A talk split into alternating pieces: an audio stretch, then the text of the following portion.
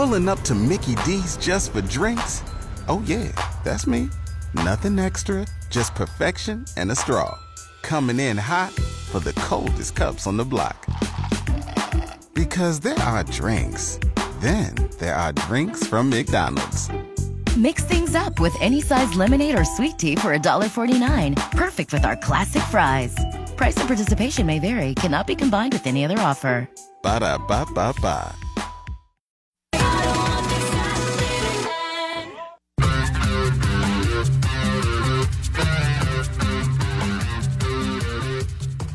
Good morning. It's Saturday morning. It is 9:40 this morning. And uh, you know, with uh, everything that we have going on in the world right now, you get a lot of people that can easily get discouraged and sometimes get fearful of the future, all of the uncertainty that you have going on. And uh, but but obviously, we never want to stay in that place of fear. We never want to play stay in that place where uh, you know we're, we're feeling uh, de-energized and discouraged. And how do you get out of it? How do you get out of it if you're feeling down, you're feeling discouraged? Well, I was looking back, geez, back when I was in college, right? So I was wrestling in, at Edinboro University, and I had a great, great coach, an excellent coach. Um, you know, what makes a great coach? Somebody that is positive, somebody that brings the best out in you, somebody that believes in you when you don't always believe in yourself.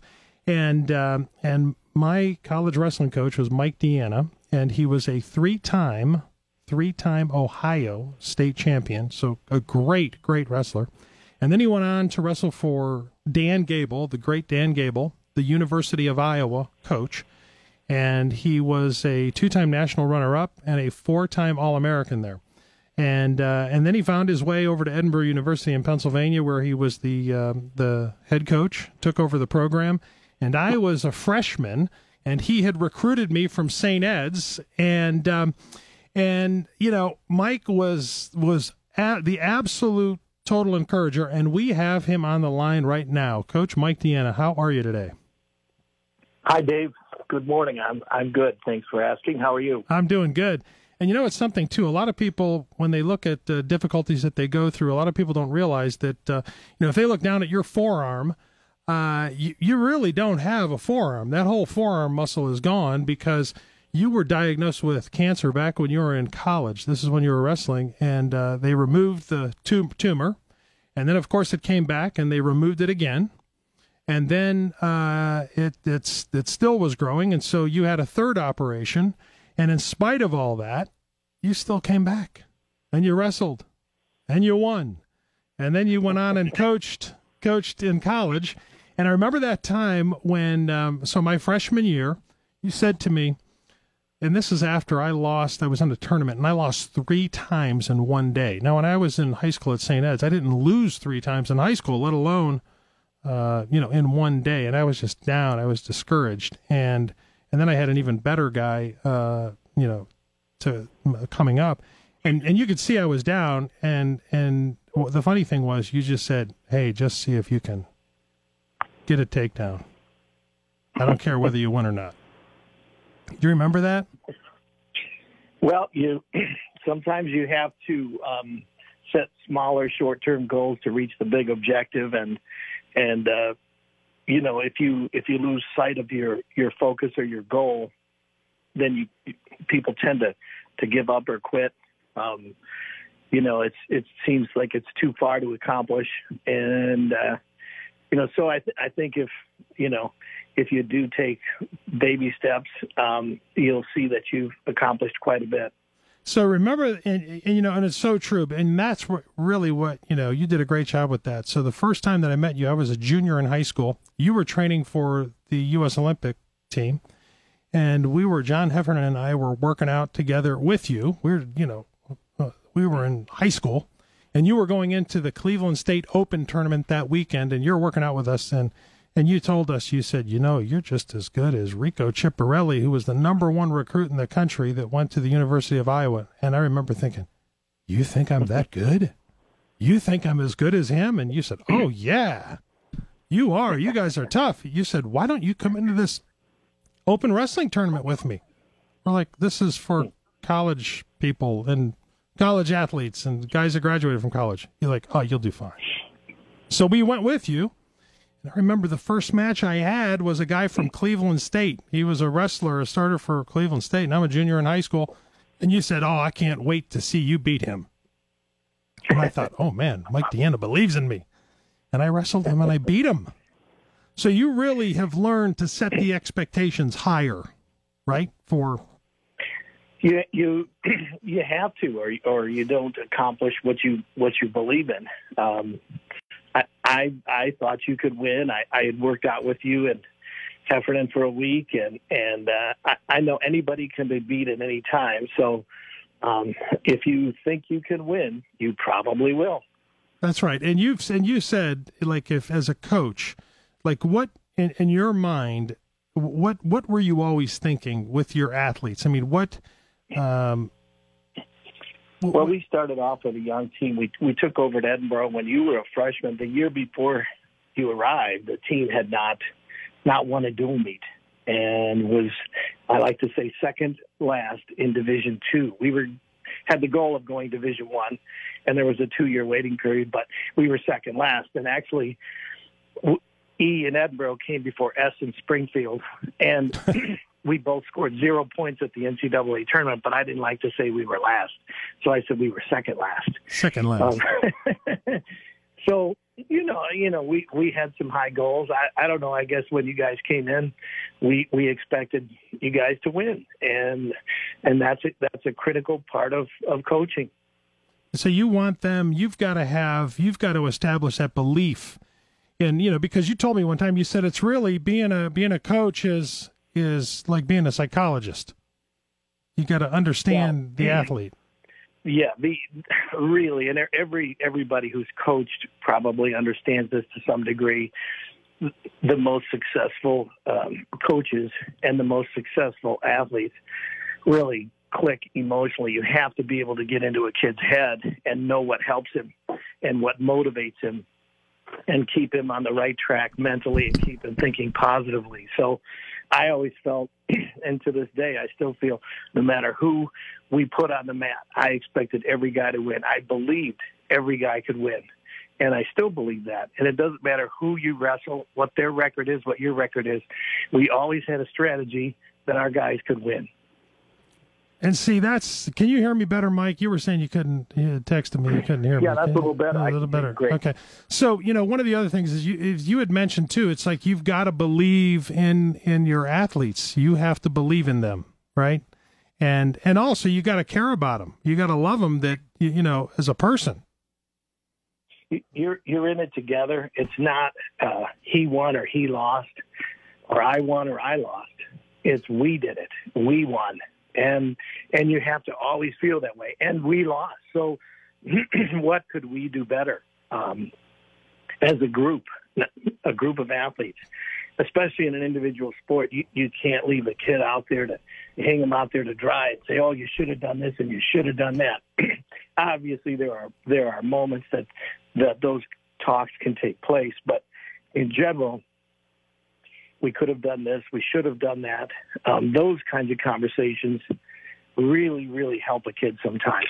And uh, you know, I, I think that was that was critical for our guys. We, I really believed in the guys, really loved the guys, and and it was a family thing. Um, my, my wife was supportive, your families were supportive, and and we just took it on together and and believed in each other. Well, you know, it's so true. And, and, and please say hello to Pam for me. Your wife's a great lady. She was always, you, you were, you were like the dynamic duo. You know, both of you very positive, very encouraging to, to, uh, to all the athletes on the team. And, um, you know, I got a really good story and, and I remember back, so my freshman year, uh, you know, I didn't know what I was doing. I was green. I was new, lost a lot of matches, but you say, oh, you're still going to be an All American. And it turns out that I was and uh, you know with all of your encouragement and support. So then the second year now i've got pressure because now i'm the co-captain of the team. We had dean hall and david rowan and myself. We were the co-captains. And i remember i was cutting down to 167 pounds. This was right before the national tournament. It was the national qualifier. It was being held at our school at edinboro. And and I remember it was on a Wednesday Wednesday night, and the and the weigh-in was the next morning at ten o'clock, and we were going to have a, a, practice, a workout at eight o'clock to weigh in, and um, uh, to, you know to cut our final weight. Well, I remember that night before. You know how we always say in wrestling, "Oh, you never quit, you never give up," right? Well, you you don't, you don't want to. But that night, I just I hadn't eaten we were working out intensely, and I just, I guess, cracked. I went over to the Van Houten dining hall, sat down after practice on a Wednesday evening, and just started eating cheeseburgers and chocolate cake and drinking Mello Yello pop and just just quit. And I remember looking at the newspaper. I'm reading the front page of the local newspaper. It had our picture. Edinboro goes for national title. Led by returning All Americans, David Held, Dean Hall and David Rowan. And I thought, as I'm eating the cheeseburger, well, this is not going to happen. And so, so, and then of course, you know, you get relief when you first quit, right? You get relief. It's like, mm-hmm. oh, this feels good. And then when I went back to the apartment, I'm like, I am such a loser. I'm in trouble. So I didn't say much. And uh, the next morning, when it came time to go to practice at eight o'clock, I'm still laying in bed. I'm thinking of my excuse. Like, what am I going to do?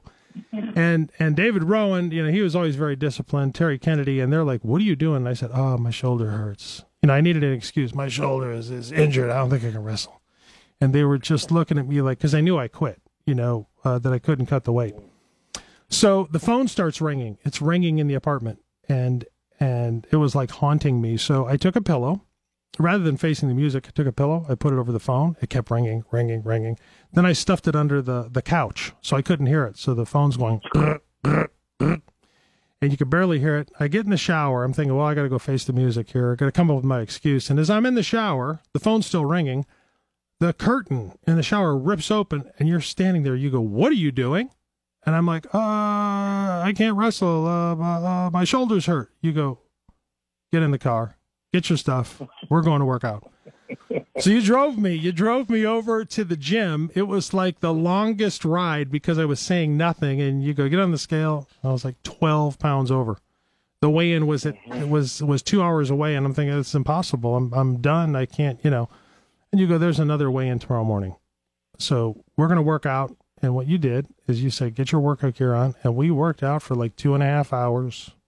And of course, we're just trying to cut the water weight and but you went with me the whole way. You ran with me every single step of the way for like two hours. Well, I've cut weight before, and I knew I knew what you were going through, and you, you can't you can't cut weight alone. That's like rule number one for weight loss. That's that's very difficult, and uh, sometimes people just crack, you know, and it, it's very difficult to to not eat, to not drink, and then start working out and continue to work out. So if you if you cut weight alone, that's a recipe for disaster. Well, you know, the one thing that you said to me though, Mike, because I kept saying I can't do this, I can't, I can't, you know, I was I was so defeated, you know, because you're thinking, you know, I'm thinking, oh God, the judgment, right? Because here I'm supposed to be the leader, I'm supposed to be the captain, I, you know, and and I let everybody down. That's what you're thinking, and you're like, oh, don't worry about it, you'll be fine let's just let's get this going. You you pointed to where we needed to go. You didn't say what were you thinking.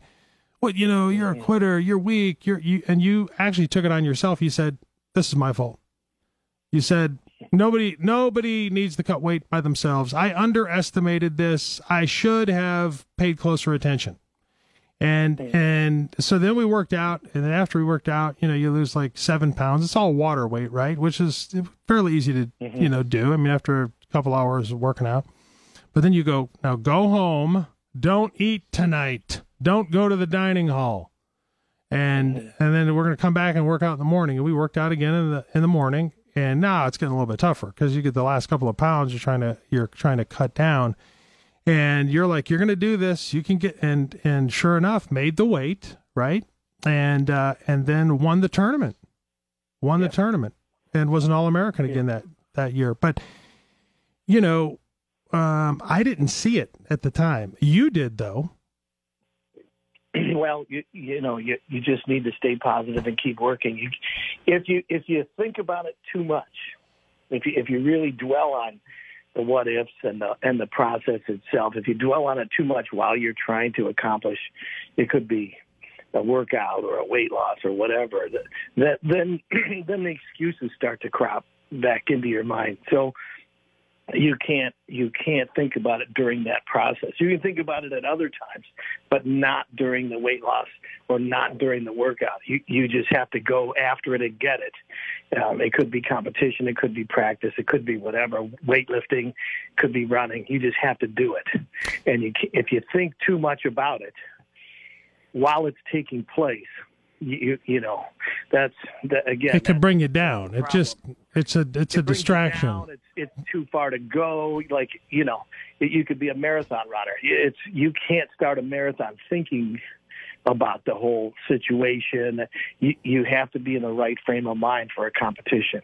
And isn't it something too? Because you've always said this to us that uh, you know you've always told this to everybody on our team that you got to surround yourself by, with good people. I mean, whether you're in business or you're on an athletic team, or because because this the standard is raised, the standard's higher when you have right. people with high standards, right? That that all want to succeed.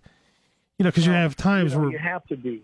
Yeah, you have you have to be surrounded with good good people, good role models, good examples. I mean, my my dad and mom were real positive. They took me everywhere. My dad was a state wrestling champ in 1953, and so he was. Lino, Lino, he was a state champion too. Yeah, so you you have to be surrounded by. And then my my first YMCA coach was was Howard Ferguson, who was your St. Ed's coach. Right. So when I started in third grade, he, so they were very positive, and the expectation um, was always the same. You you you're supposed to win. I I remember he he bumped me up a weight class. We were wrestling, and I was a little kid. You know, I was like, I don't know, somewhere between third and fifth grade, and and I tied a bigger kid, and he was good, and we tied, and it was four to four. You could tie back then. There wasn't like criteria in overtime because you were you know just young kids in a YMCA right. program and he called me four to four Deanna for a month straight. Let me tell you, I never tied again. you know, four to four. Come on over here, four to four. Wrestle with this guy. Oh, over and over. Man, isn't that funny? Yeah, and that was Howard Ferguson. That. Yeah, he was. Oh gosh, well, he was my high school coach. He was your grade school coach. Oh, he was intense. Intense. But, you know, and that's how it was. And then when I, Joe Scaletta was the same way at Bay Village, and and I went to I when my freshman year was Gable's first year, and everybody knows you know Gable and his name, and I mean he he he would do anything. Like you got to walk through the wall. Okay, let's go. You know, you got to knock the wall down. Let's go. Knock the wall down. Well, you well you remember my dad, right? And I'm sure my dad's listening here too. So he was my first coach in grade school. And I remember one time I had a close match in high school, and he said, uh, and I said, "Oh, that ref, I think he was he was he was a homer. He was looking out for the other guy." And my dad said, "Hey, don't let the match be so close next time." Yeah. So the so the ref doesn't play a role. That's your fault. Well, Coach, uh, it was great having you on, Mike Deanna. So nice of you to join us this morning. Well, you're very welcome. It's good to talk with you, Dave.